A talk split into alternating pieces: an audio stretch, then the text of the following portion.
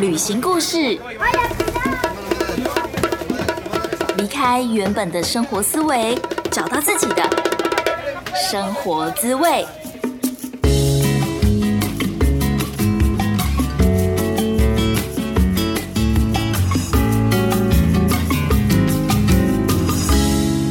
Hello，欢迎收听贾思敏游牧生活第三十六集，我是 Jasmine。今天想要跟大家聊一个比较特别的主题，就是关于我是如何开始冥想的。其实我在录这个主题之前，就有一点鬼打墙的问自己说：，可是我们这个节目不是在聊呃旅行当中带给我们的成长，或者是一些华语老师的相关经验吗？可是我又仔细的想一想，发现。我确实是在旅行的过程当中认识到一些有开始在做比较身心灵方面的事情的人，例如之前节目当中我们有聊过一集开放式关系，那里面我有提到一个丹麦男，丹麦男就是一个蛮典型、非常灵性的男子。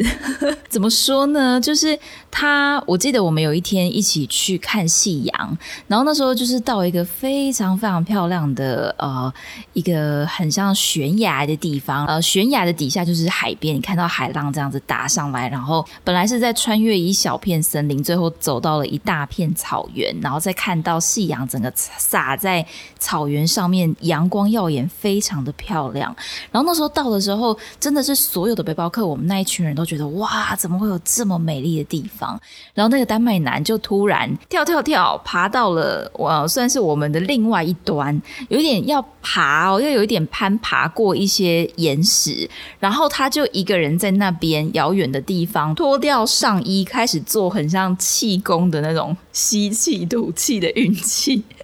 那时候真的觉得就是有点有趣，但是呃，背包客的一个很大特色就是我们都会很尊重每一个人自己当下想要做什么就去做什么。那我可能就是在那边一个人四处拍拍照啊，然后可能其他有的背包客就是两个两个一起在欣赏这个美丽的风景。如果说你是有在研究身心灵方面的人的话，其实你对于感情的关系，你可能就会走一个比较开放式关系的方面去探讨。就是说，我们很爱对方，我们很珍惜当下的呃两个人之间的关系，但是我们并不会限制对方的自由，所以我们才会把这段关系定义为开放式关系。我们认为。我们爱对方爱到我们希望他保有他的自由，或者是说，我们认为，因为我们真的很爱对方，所以我们的付出啊，或者是呃，我们彼此都会很珍惜当下。其实。他是就是对方是不会离开你的，那我们不希望用可能婚姻关系或者是说男女朋友关系这种社会大部分的价值观来框架住彼此。丹麦男就是我一个我觉得算是我旅行当中开启我灵性方面之类的一个朋友。那另外一个呢，是我在瓜地马拉旅行的时候。瓜地马拉是一个非常非常多山的国家，他们就连高速公路都是弯弯曲曲的，很明显是跟着山路开出来的路。我在瓜地马拉旅行的时候，真的是觉得天哪，我一天到晚都在爬山，好累哦。其中一间背包客栈最特别的是，它必须要背着大背包 hiking，就是你要这样子，真的是登山爬山，爬大概二十三十分钟才会抵达的一间背包客栈。它真的就在一片山林当中，然后你能。住的就是他们自己搭建起来的小木屋或者是帐篷。我一直印象蛮深刻，那时候其中一个幻术的小帮手，她是一个黑人女生，就是高高瘦瘦的、很漂亮的那种黑人女生，但她是美国人。她在看一本书，就是那本书的封面就是很像那种印度的脉轮，一个人体坐着的画面，然后有七个脉轮，各种不同的颜色。在那个时候，其实我只是觉得，哎，对这本书很好奇，但是我不懂。然后就拿来翻一翻，印象中那些英文字可能就有提到一些 chocolate，我说那我也搞不清楚，想说查克拉是那个火影忍者吗？查克拉，对，那是一直到我回台湾之后，开始有看一些呃，算是灵性相关嘛，或是冥想相关的书，比较了解到所谓的印度那方面的脉轮啊，或者是我们身体流动的气这些，才知道这些东西就一直有在我眼前 run 过，所以我今天就很想要来跟大家分享一下。到底我是怎么开始冥想的？然后冥想又带给我什么样的体验？在我们进入主题之前，先来听一下听众在 Apple Podcast 上面的留言。他叫做 Ruby，标题是写着“爱你 Jasmine”，然后有一个爱心的贴图。Ruby 他给了五颗星的评价，他说。哈哈哈！汉字巴士这集 podcast 很棒诶，听了好开心，蛮激励人心的一则。期待下一集露营车，然后再一个爱心的贴图。很感谢你的 podcast，我们才能更知道华语教师的相关资讯。最后是一个笑脸。非常谢谢 Ruby 的留言，谢谢你分享了这么多的心得，而且我真的知道，就是要在 Apple Podcast 上面留言，其实真的是蛮困难的。虽然说我们一天到晚就是 Podcaster 们都一直跟大家说，哎，拜托你们就是可以帮我到 Apple Podcast 上面打新评分吗？然后其实就是真的要去留言评分，说想说，哎，到底那个留言的按键在哪里？就一直找不到，真的是很麻烦。所以每一个听众的留言，就是我每一次看到有新的留言出现的时候，我都觉得啊，好感恩哦，就是真的很谢谢。你们愿意花这个时间到上面去留言，汉字巴士就是 Gina 那一集的回响是真的非常好，很多朋友都特别的留言跟我说：“天哪，Gina 的故事也太有趣了吧，太激励人心了吧！”然后很想要再继续听他分享那个露营车的主题。只是就是跟大家就是真的再抱歉一次，就是贾思敏的拖延症真的很严重，所以我跟 Gina 还没有录关于露营车那一集，请大家就好事多磨，再多等等喽。最近也有非常多的朋友来找我咨询华语老师的相关问题。如果说你也是真的很喜欢旅行，或是你的伴侣在国外，然后想要透过教华语来环游世界的话，欢迎你填写免费咨询的预约表单。我会和你一起讨论，到底哪一条华语路可能是你比较适合的方向，或者是说你想要转换跑道的期间，可以了解一下华语老师这方面的资讯。最后再一次感谢瑞比的留言，也邀请正在听节目的你，如果说你有想说的话，或者是任何想要问的问题，都欢迎你到 Apple Podcast 上面帮我打新评分哦。那我们就一起开始今天的主题，来聊一聊到底贾思敏是怎么步入这个身心灵的奇妙的世界的呢？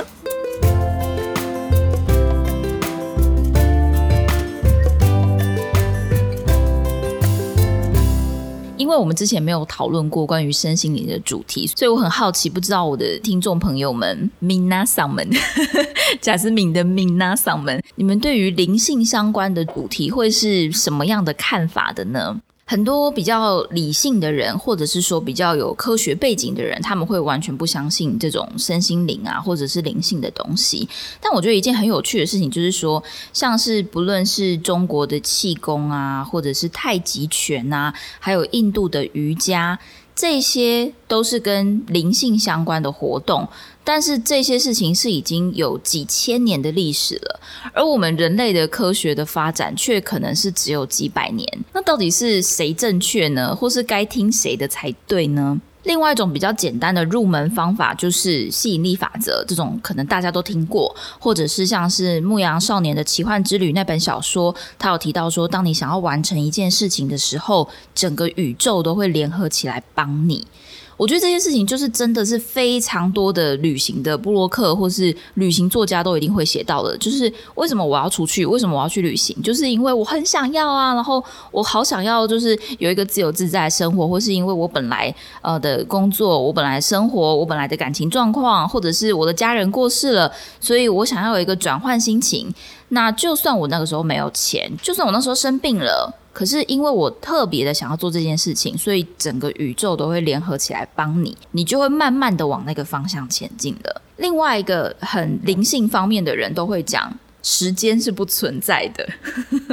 我一直觉得这句话实在是太有趣了，就是。为什么时间是不存在？我们每天都被时间追着跑啊！所有成功学的人都会说，老天爷是公平的，因为每个人都只有二十四小时，所以你要怎么分配你的这二十四小时，决定于你能不能成为一个成功的人。只是我们超级长，好像从小到大你都是在被时间追着跑，然后你都是在追着成就，你都是在追着金钱，追着你的学历等等的。这么多成功的概念都深深的扎根在我们的内心当中，可是身心灵的人就会突然丢给你一句话说：“时间是不存在的。”你就会觉得说：“呃，这个人好像就只活在自己的世界，不知道他在讲什么。”那我觉得以我自己后来的体悟，就是说，为什么他说时间是不存在的？有点像是说，当你要完成一件事情，当你想要做这件事情的时候，你最后一定会达到。那这个当中其实是不用管时间的长久，或者是说我举一个例子，就是我在今年过年的时候，我想要断舍离，然后我就在翻我从小到大的笔记本，有一本就是我在高中念大学那个时候的笔记本，有一页叫做梦想清单，就是你知道那高中毕业的时候啊，就是青春少女啊，然后你都会在那边写什么我想要打耳洞，或者我想要交男朋友，就是这种无微不微的那种梦想清单。其中一个 list 竟然写的是说我想要透过广播环游世界，然后就觉得，哎，天哪！我竟然都已经忘记我写过这句话。我在念大学，或者是我出社会工作以后，我真的都忘记我有写过这句话。可是原来成为 podcaster，成为一个旅行的 podcaster 这件事情，在我高中念大学那个时候，我就已经有想到这件事情了。所以在身心灵的这个讲法里面，就是说，当你已经想到这件事情的时候，你就已经在路上了。然后这就让让我想到了那个丹麦男，对，又是他。我真的觉得他很奇妙，就是我们明明就只有相见大概三天两夜的时间，然后还有睡过两个晚上，不是真的睡在一起啦，就是我们可能睡上下铺啊，睡不同床这样，但在同一个房间。然后就觉得说他真的影响我很多哎。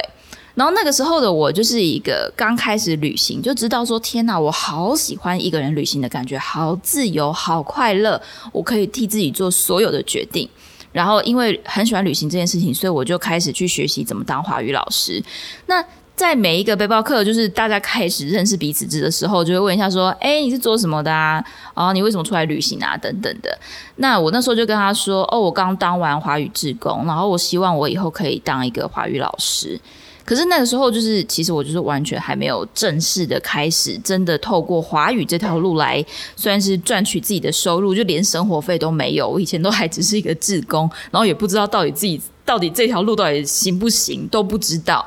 他听完我这样子简单的讲两句话以后，他就说：“哦，你已经在做了啊，就是 you're on the way，你已经跟我说，就是你想要做这件事情，那我相信你就已经在路上了，你已经开始在做这件事情了。”我觉得现在回想起来，就真的是因为他是一个就是很灵性的人，所谓不在意时间观念，然后觉得说，哎，你只要有想到，就代表你未来就会开始做这件事情了。所以现在回过头看，还真的呢，就是都被他说中了，怎么都这么准，就觉得很奇妙，真的很神奇。我好像有点扯远了，但是我是想要跟大家解释说。为什么时间是不存在的？为什么你想到了就表示你已经在这条路的路上了？还有为什么当你想要完成一件事情的时候，整个宇宙都会联合起来帮助你？我觉得这几件事情啊，就是真的就是跟能量学啊，或者是频率啊这些事情有关系。好，那我们现在终于要进入今天的主题了，就是为什么我会开始冥想呢？其实我以前真的是完全不懂这个冥想到底是什么东西，而且你可能想到冥想的时候，也许你会想到可能就是佛教在打坐，可能跟宗教信仰是有点关系的，但是真的就是都不是哦，都没有关系。这故事要从去年的三月开始说起，因为疫情爆发，所以我就。被迫提早结束了旅行，真的是包包宽宽的回到台湾。那刚回到台湾的那半年，我觉得我过得还蛮不开心的。那种不开心呢，我觉得是一方面就是你的计划被打乱了。我本来的打算就是，哎，我可以一直玩，一直玩，然后玩到我可能花完钱了，可能到二零二零年的下半年没有钱再回台湾，再来正视自己到底人生接下来要怎么过、怎么走的这这个方面的问题。我那时候其实有想过说，就是说，如果说我先把墨西哥整个玩透透，我就可以变墨西哥达人，然后我就可以回来大肆的，就是分享啊，开分享会啊，然后写墨西哥的故事啊，等等的。但其实我现在墨西哥有一大半是没有玩到，就是我都在玩南边瓦哈卡，还有西边那个拉帕斯这一些，就是我有走到什么布雷多巴亚达这些地方，但是东边最精华的地下穴坎昆坎昆的海边，还有你可以去潜水深。潜哦，背气瓶的深潜，但是你是进入钟乳石的洞穴，这些玛雅金字塔丛林我都没有玩到，所以我真的是觉得非常的难过。然后秘鲁马丘比丘也没去到，因为秘鲁就直接锁国嘛。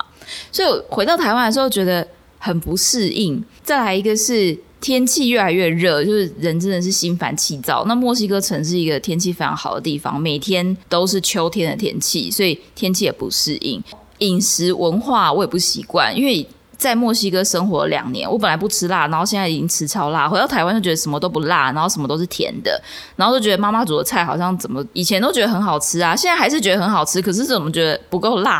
就 一直跟我妈妈要辣椒，真的很好笑。我觉得我妈妈也很好，她就真的就是家里也从来不煮辣，他就是还会帮我多多买几罐辣椒。我就觉得自己有点不孝，就是为什么变成就是。好像妈妈要来迎合我，家人要来迎合我，然后我变得有一点，我不是墨西哥人，可是我却想要过墨西哥人的生活。然后我是台湾人，可是我为什么会觉得我现在有点格格不入的感觉？就真的是各种的不适应。住在家里，虽然说我就在线上教书，还是有赚一点生活费，但还是有一种觉得自己很废，就不知道自己在干嘛，不知道自己整体的人生方向，下一步该何去何从。还有时差的问题，那时候回来真的是作息超级不正常，失眠。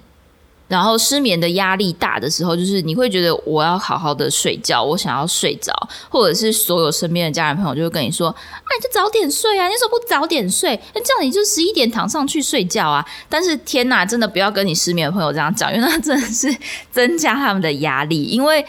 当有失眠的人，你躺在床上，其实你那时间你可能睡不着，你就会一直翻，一直翻，然后可能翻到两点、三点，就翻到天亮，然后你就会更责怪自己，想说。天哪，为什么我睡不着？然后为什么我连把自己让自己睡着这件事都办不到？就是各种的恶性循环跟焦虑，让我的压力非常非常的大。然后我就开始想要找一些解救自己的办法。睡不着的时候，可能就会 Google 失眠怎么办，和失眠的解救方法。那可能就会有一些讯息，就说什么失眠的人千万不要喝酒哦，因为喝酒的话，就是虽然说你可能会觉得哦自己好像喝一喝很好睡，但其实当你那个酒退了的时候，你人就会醒来，或者是你会想要上厕所，所以你就会醒来，那反而就中断了你的睡眠，你就没有办法好好的睡觉。有的人会说要把灯全部都关掉，或者你在睡之前，你就要先培养一个呃我要进入睡眠喽，然后要提醒身体已经要开始睡觉了，然后平常不可以在床上做事情，因为你要让你的身体知道，你的床就是属于睡觉的这个功能，所以当你躺到床上的时候，你的身体就会有这个记忆，然后身体就会自动睡觉了。好，大家应该可以了解出来，就是我真的是一个失眠达人。那时候做了很多的功课，那其中有一项就是冥想，他们一定会推荐你可以睡前啊，好好的冥想一下，就可以进入梦乡。所以我就开始去搜寻，到底是什么是冥想？冥想到底是什么神奇的？力量冥想到底有什么神奇的力量？真的可以让我好好的睡着吗？所以我就下载了一大堆 A P P，都是跟什么正念啊、冥想啊有关系的。那这里再补充一下，正念虽然说听起来很像是说什么我们要正向思考的感觉，但其实正念它的意思是 mindfulness，就是我们要活在当下，我们要。只关注于我现在正在做的事情，而不会说我正在洗碗，但是我却想着说我还有一件工作没有做，我还有一个客户没有联系，而是说我在洗碗我就洗碗，然后我可能认真的去感受一下这个碗有没有洗干净，这个洗碗巾的味道是不是太呛鼻了，等等的，就是你是一个活在当下的状态，就是叫做正念。那冥想呢，其实就是在练习呼吸。就是你要观察你当下的呼吸，你吸气，然后吐气，吸气，吐气。这样讲真的觉得很好笑，但是呢，你不可以脑袋中不要有任何其他的想法，你就只要专注在吸气跟吐气就好了。所以我就开始搜寻一些 A P P，然后有些 A P P 下载下来以后呢，它就是一个圆圈圈，然后它圆圈圈就会放大、缩小。放大、缩小，所以你就是看着圆圈圈吸气、吐气。那我大概吸了五次以后，就觉得说：天哪，这个 A P P 也太无聊了吧！啊，不是有人说不要一直看蓝光吗？啊，你又叫我下载这个 A P P，然后我就觉得超级莫名其妙的，就很很很出戏。这种 A P P 就被我淘汰。那有一种 A P P 呢，是中国人做的 A P P，所以它可能就都是简体字，或者是说还有一些冥想引导，或者什么睡前故事，但是他讲话就是北京腔，然后。然后就整个听了就觉得说，好出戏哦！就是现在，请闭上您的眼睛。然后就就是，哎，我真的学不来耶。反正就是说，那个北京腔也让我出戏，所以那一类的 A P P 我也真的都是都整个删掉了。最后一个到现在还有在用的是叫做 Calm 这个 A P P，就是 C A L M 这个 A P P。它有一些免费的，可能五分钟版本的引导，可是是全英文的。所以我其实那时候听就是，嗯，也没有到非常的有用，因为那听那五分钟真的觉得很无聊，然后不知道在干嘛，会觉得说这东西真的有用吗？为什么很多人都一直说什么哦，他冥想，然后让他现在很好睡，或者是真的对他人生有很大的改变？我真的就是不理解，觉得很奇怪。到了去年下半年，大概是八九月的时候，我才搬离开家里，然后开始在台南的旅居的生活。如果你有听过之前关于聊一些药物啊，像是 LSD、迷幻蘑菇、大麻的这几集的经验，那两集就是访问一诺跟小伟，他们就是我那时候在台南的室友，然后他们对身心灵也算是蛮有涉猎的。就是小伟是平常就也有在冥想，那一诺就是一个蛮像我刚刚提到丹麦男的那种男子，就是真的是。非常的相信灵性这一块，冥想已经是他们的一种日常生活。还有一个室友就是到英国去留学的子英，之前也有访问过他。我觉得我真的很幸运，就是我每次展开旅行的时候，或是我在旅居的时候，都会遇到很好的室友。我觉得那也都真的就是成为了我创作的养分。我今天想要先聊一下，就是伊诺。伊诺其实他真的是一个很年轻的美国人，但我觉得他也有一点怪，尤其是刚认识他的时候。都不太了解，就是他到底想要表达的是什么。他总是有一个给我一种距离感的感觉。我们都会开玩笑叫他伊诺大师，因为他常常就是明明最年轻，可是就很爱讲一些人生大道理啊，或者是一些哲学的问题。但我也非常感谢伊诺，因为算是他带我进入这个身心灵的世界。有一次，我们就是那群室友在聊天的时候，我就有提到说：“哎，我自己其实有尝试过冥想。”但是就大概只有五分钟的引导吧，然后我就觉得超级无聊啦，完全不知道在干嘛，所以我就关掉了。然后听完以后，一诺就是哈哈，就是那种笑大笑，而且是那种取笑人的那种笑哦。然后他就说，人都是那么愚蠢，只尝试五分钟就放弃，可是却不知道这个东西有多么的好。然后我那时候听到整个就是呃是在骂我嘛，可是他也没有直接说你就是这么愚蠢。然后我就觉得说。天啊，超莫名其妙的！这个人真的很难相处哎，而且很多人都没有尝试过冥想啊！啊，你干嘛？你干嘛？就是我就在你面前，然后你就这样子，好像在骂我一样。当然，我也没有跟一诺撕破脸啦，我只是觉得有点尴尬，然后就忘记，可能就换话题聊别的这样。但因为我的身体状况还是不是很好，就是包括作息啊，还有一些心情啊、情绪上的问题，然后再加上我个人本来就对身心灵还是蛮有兴趣的，然后我就也平常我在听 podcast 嘛，就听到一个 podcaster，他就是他有一套课程，然后就是可以透过呼吸冥想来帮你改善一些失眠的问题啊，或者是肠胃道的问题，各种调理，但是都是走一个自然疗法的路线，所以就让我真的觉得非常的心动，然后我就预约了他的免费咨询的服务。我觉得我本来是还蛮期待跟这个 podcaster 的呃这个咨询，因为我很想要让我自己就是状态好一点。但是那二十分钟的咨询却让我有一点尴尬跟傻眼，甚至有一点觉得被羞辱了，因为他好像也没有要认真跟我咨询的感觉。但是他的意思就是说，他绝对可以帮助我哦，可能三个礼拜内就改善了失眠的问题，然后问我对于课程有没有其他的疑惑。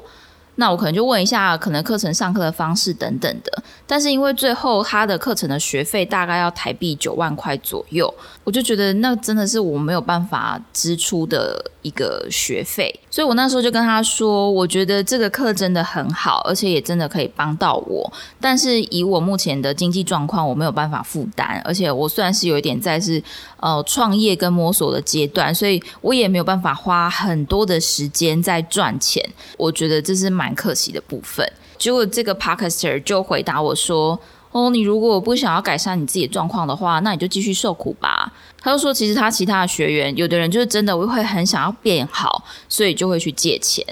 我听到这边的时候，我真的觉得很傻眼，我也不知道该怎么回应。然后我也在问自己说：“诶，所以是我自己的思考方向错误了吗？是不是我真的应该要去借钱吗？” 我就觉得。很困惑，可是我又不喜欢借钱。我我现在有一个失眠的问题，但是我如果因为这个问题，然后去借钱，那我不就又多一个财务的问题吗？所以我就觉得不是很正确啊。他接着又问我说：“那我二十四小时以后，或者是四十八小时以后，会再跟你联系确认一次，你到底想不想要上这个课？你希望我二十四小时以后再跟你联系，还是四十八小时以后再跟你联系？”然后我听到这边，我就觉得。就是很奇怪，因为我才刚跟他等于算是拒绝了嘛，因为我就是钱不够，我没有九万块啊，他怎么会又问我说要一天以后还是两天以后再跟我联系呢？所以我就跟他说，因为我现在就真的是没有钱，所以二十四小时以后或是四十八小时以后，我的答案还是会是一样的啊。然后他就变得很生气，他就说他咨询了上百个人，那我是唯一一个不知道自己在干嘛的人，他叫我要好好的想清楚。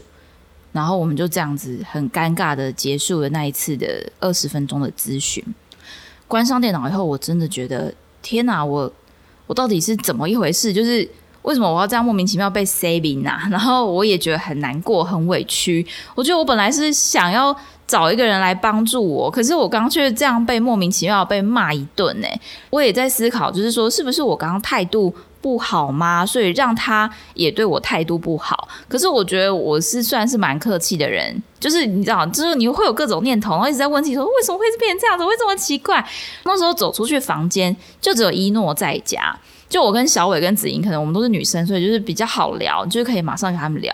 一诺就是一直给我有有一个距离感的感觉。可是那时候真的是太难过了，所以我就把这一切告诉他。一诺了解了我的状况以后呢，他就跟我说：“如果说你也是想要透过可能像是冥想等等方式改善你的生活状况的话，网络上就有很多免费的资源呐。”然后一诺呢，他就搜寻了一个关键字叫做 “breath work”，breath 就是呼吸，b r e a t h，然后 work 就是工作嘛，w o r k。然后我就觉得，哎，就是真的是这个英文的这个小小的关键字，就让我打开了另外一个世界的感觉。因为我之前的搜寻，就像前面所讲到的，我可能就是在 A P P 里面搜寻冥想啊。这方面的资讯，但是我怎么会没有想过去 YouTube 上面搜寻呢？可是 YouTube 上面，你如果是搜寻静坐冥想，好像很容易出现一些大师，或者是那个讲法、讲话的语调很让你出戏，或是你会听不下去等等的。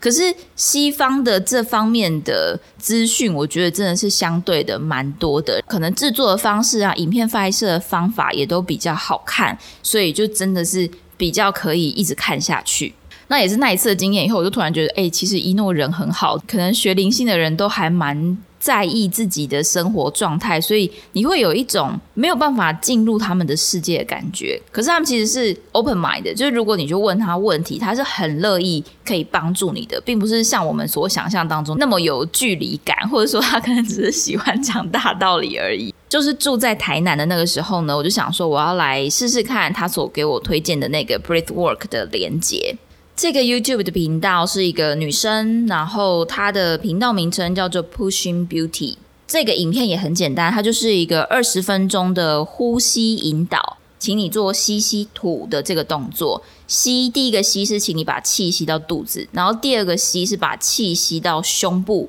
第三个是吐，就是把所有的那个空气啊全部都吐掉，就这样子一直重复，belly heart，然后吐掉，belly heart，然后吐掉。那老师会一边告诉你说：“哎，你现在要干嘛？”然后背景音乐也是有一种嗯，就是很空灵的音乐，但不是很宗教的音乐哦，就是很灵性的音乐，会有一种很自然而然被那个吸进去的感觉，被那个整个情境或者是音乐带进去的感觉。所以我蛮建议大家，如果说你对这个有兴趣的话，你可以戴耳机，因为可以比较仔细的听到老师的声音，还有被那个音乐所感染。但是呢，真的是就像前面所讲的，就是第一次冥想的时候都觉得超无聊，不知道在干嘛。我试了这支影片的结果，第一次我记得我就是把那个音档放下去，YouTube 的影片放下去，然后我可能就躺在旁边。但是因为它都是用英文在讲话，所以我有点听不习惯，就。听一听就觉得很走神呐，你知道你是要躺在那边，然后什么事情都不能做二十分钟，就就就就是会分心，然后就觉得很无聊，就就不想做这件事情了，我就把那支影片关掉了。隔没两天，可能又觉得哎，可以再来试试看。然后我这一次就不是只是单纯用听的，我这次是直接用看的。那直接用看的，因为有字幕，所以因为我听力没有到那么好，所以有字幕的辅助，可以看到那些英文，就知道说哦，原来就是可以这样子做。稍微跟着做了一下，做到最后二十分钟结束的时候，我竟然就是流眼泪。可是那是一个很特殊的经验，就是我流这个眼泪，并不是因为我觉得难过啊，或者是我觉得伤心，其实真的没有任何的情绪。可是这个泪水就自己流出来了，好像有点像是在流汗吗？就是我会把它解释为就是一个正常的能量释放，就可能我的内心里面需要泪水的排放，我也不知道。第三次的实验结果呢，就是睡睡醒醒。就只有一开始头一开始有听到说哦我们要开始了，然后然后 belly heart，然后开始呼吸这样，但是听一听，然后中间我就睡着了。听到最后的时候，他就会说一些鼓励你的话，哦，真的很好，谢谢你，就是参与了这一次的冥想，然后我就醒来了，然后想说，哎哎，刚刚做了什么？但是也觉得反正也无所谓，就当做一个就是放松，可以好好的休息一下的这个过程。第四次实验的结果呢，我没有睡着。我也没有流眼泪，但是呢，我哭了，而且我是大哭，就是那种泣不成声的大哭。那时候真的是一边哭然后，一边想说：“天哪，是发生了什么事情啊？我听了什么影片啊？觉得真的是很奇妙，因为我明明看这个影片我已经看过了，前面已经看过三遍了，我也都知道他会说什么话，只是这么单纯的。”吸吸吐，吸吸吐，跟着呼吸而已。可是为什么这一次，就是这第四次的这个实验结果是这么的不一样？我就是听到某一段，还是说那个某一个音乐，可能某一个音频吗？我不知道。就有一个情绪被带动，就联想到一些可能是之前感情经验的创伤。那是一种感觉哦，因为我们通常会难过，我们可能是因为我想到一件事情，我就有那个难过的心情，所以我就哭了。可是呢，我那一次的感觉就是，那是一个感觉，而不是因为我听到了某一个事情，我想到了某一件事情，而是一种整体的感受。那我真的就是无法忍住自己的悲伤，就是大声的哭泣。我还很怕，就是被外面的室友听到，就拿着棉被蒙住自己，就是就自己闷在那个被子里面哭，而且就真的就是在这在这二十分钟之内，一直到最后快要结束的时候啊，那个 YouTuber 他就会说。啊，一些什么 "It's okay, It's okay, It's normal" 怎样的，就很正常啊。如果你现在有任何的情绪的话，都没有关系哦，这都是很正常的。天哪，这是为什么？我前三次听到他在讲这些话的时候，我一点感觉都没有，想说到底是，反正就是你就会觉得说，就是一个好像每次冥想啊什么的人，他们都是这样子讲话，平平静静的、安安静静的这样，就不会特别觉得他是什么意思。可是，在我那次大哭的经验当中，他最后面那一段话却变成是一个。很大的安抚我，嗯，然后安慰我说没有关系，就是这是很正常的经验，可能很多人都曾经发生过这样子的事情，就让我可以很安心的释放我的情绪。那一次我真的是整个被吓到了，是很严重的被吓到了。因为毕竟我的那段感情经验是发生在我出发去墨西哥之前，已经是好几年前的事情了。那我在国外的时候有认真的谈过另外一段感情，然后也有几段约会的经验。我已经觉得那一段好久以前感情，我应该是已经放下了。可是。我不知道为什么，在我做这个呼吸冥想的时候，竟然还有这么多的情绪跑出来。所以说，天哪，这个前男友真的是背后灵诶，很可怕诶。后来啊，就是变成是三不五时有空的时候，我可能就会做一次这种呼吸冥想的练习。那并不是每一次的情绪反应都这么的大，或者是说，其实我真的没有办法掌控，我真的没有办法预知，说我这一次冥想完的。最后的结果会是什么？有的时候你好像会联想到一些感觉，或是你有时候会想到一些人，或是有时候会突然，呃，你可能曾经有一些不甘心啊，或者你曾经有一些情绪，不懂为什么对方会这样子做，但是你在冥想完的时候，你可能会突然叮，好像懂了，好像瞬间理解他了，或者瞬间放下了，或者是你会瞬间的知道自己为什么在难过，或是说知道自己为什么还紧抓着不放。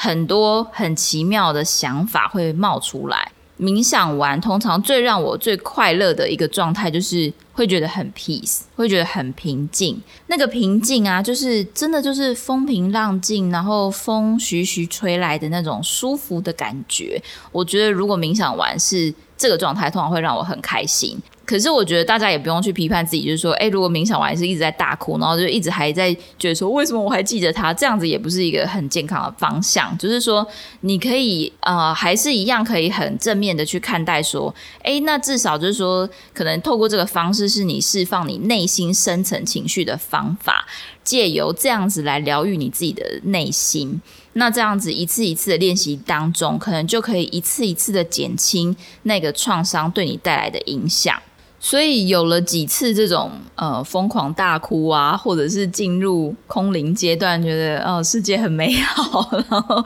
很开心，或者是真的会觉得身体好像变得有一点点轻。如果你是做一个比较长时间，可能四十分钟冥想的话，会蛮有明显的感觉到。哎，好像肩颈稍微轻了一点。就是我们平常是，你可能要去推拿，给人家俩龙俩龙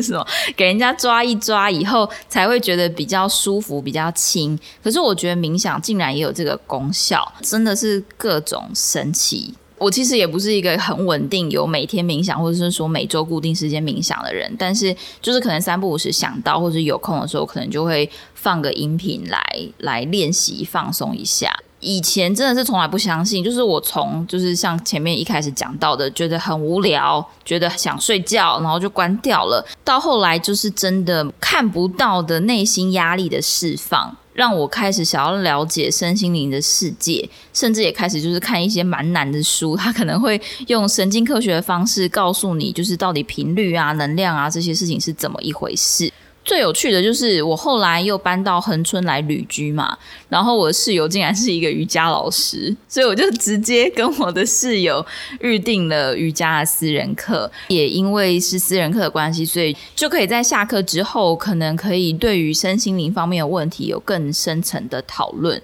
我觉得这也是另外一种吸引力法则吧。当你开始对这方面有兴趣，然后你很想要了解的时候。真的，老天爷就会把这些人、这些对你有帮助的书也好、人也好，所有的资源都会放到你的身边，可以去探索你想要去了解的那个世界。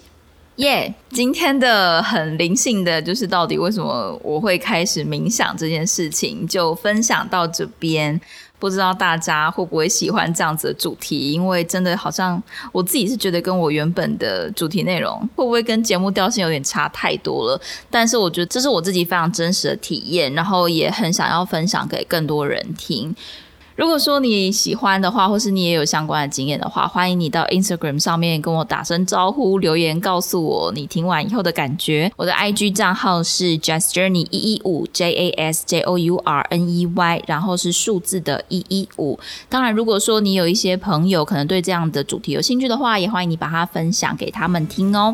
不知道你现在在哪里？非常谢谢老天爷给我们这个缘分，让你听到了我的声音，也非常谢谢你花时间听完今天的节目。感谢你的收听，Thank you, glasses。我们下次见，See you, adios，拜拜。